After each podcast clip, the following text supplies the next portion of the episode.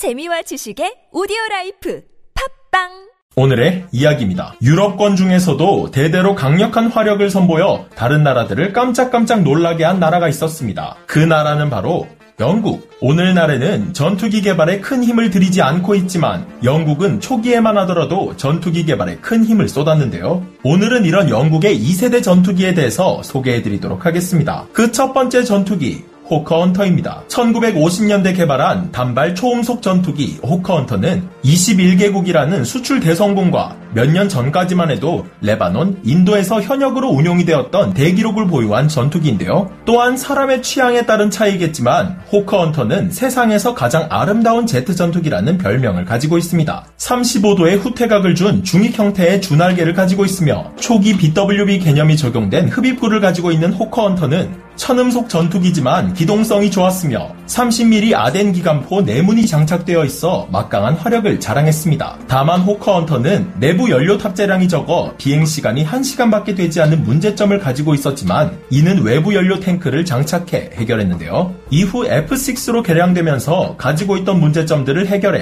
영국은 완벽한 전투기를 가지게 되었지만 천음속 전투기라는 한계점은 새로운 초음속 전투기들의 등장으로 인해 묻힐 수밖에 없었습니다. 그러나 호커 헌터는 막강한 화력과 안정된 사격 성능으로 인해 지상 공격용으로 계속 사용되었는데요. 역시 장기간 현역의 대기록이 괜히 세워진 것은 아니겠죠? 다음 소개해드릴 전투기는 BAC 라이트닝입니다. 냉전기 영국 공군의 전투기이자 요격기인 라이트닝은 영국 공군에서 최초로 마하 2의 속도를 달성한 항공기입니다. 동시대의 다른 전투기들과는 다르게 air intake가 기수에 있던 라이트닝은 그 외에도 엔진의 상하 배치 구조, 짧은 날개, 랜딩 기어의 위치, 보조 연료 탱크를 날개 위에 장착하는 등 독특한 특징을 가지고 있는데요. 1943년 음속 돌파 프로젝트를 시작한 영국은 당시 개발 전 요구 조건으로 1593km/h 이상의 속력을 낼 것, 15,000m 이상의 고도에서 운용이 가능할 것을 요구했다고 합니다. 프로젝트가 시작된 지 14년이 지난 1957년,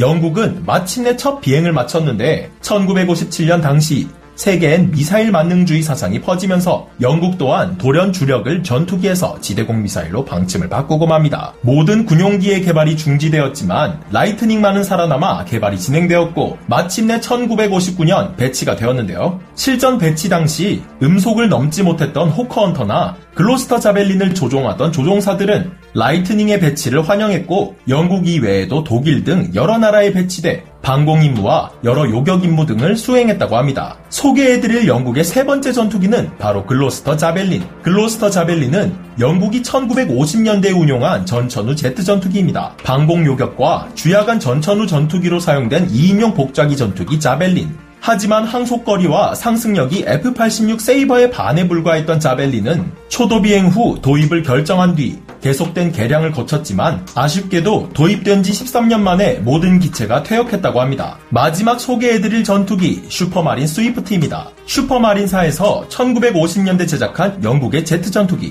슈퍼마린 스위프트. 이 역시 급한 도입 과정과 운용 도중 발생한 사고들로 인해 운용 기간이 길지는 않다고 하는데요. 스위프트의 베이스가 된 어태커만 해도 이전의 스핏파이어, 스파이트풀을 기반으로 설계된 기체였기에 보다 빠른 개발을 할 수 있었지만 스위프트의 등장은 조금 늦어졌습니다. 그 이유는 당시 노동당 내각이 들어서면서 군축을 감행해 항공기 개발에 제동을 걸었기 때문인데요. 당시 군축으로 인해 예산이 줄어든 슈퍼마린사는 기체를 만들 수는 없었지만 새로운 기술을 적용한 설계를 진행했고 때마침 영국이 후퇴각을 적용한 제트 전투기를 필요로 했기에 이를 놓칠 수 없었던 슈퍼마린사는 이 프로젝트에 참가해 스위프트를 탄생시키게 됩니다. 하지만 급작스레 도입된 스위프트는 너무나 당연하게도 많은 문제점을 동반하게 되는데 우선 엔진 잔고장과 결함, 후퇴각으로 인한 실속 문제, 사격 시 포연, 사격으로 인한 엔진 잔고장 등의 문제들이 발생했습니다. 결국 잦은 고장으로 인해 스위프트에 질려버린 영국 정부는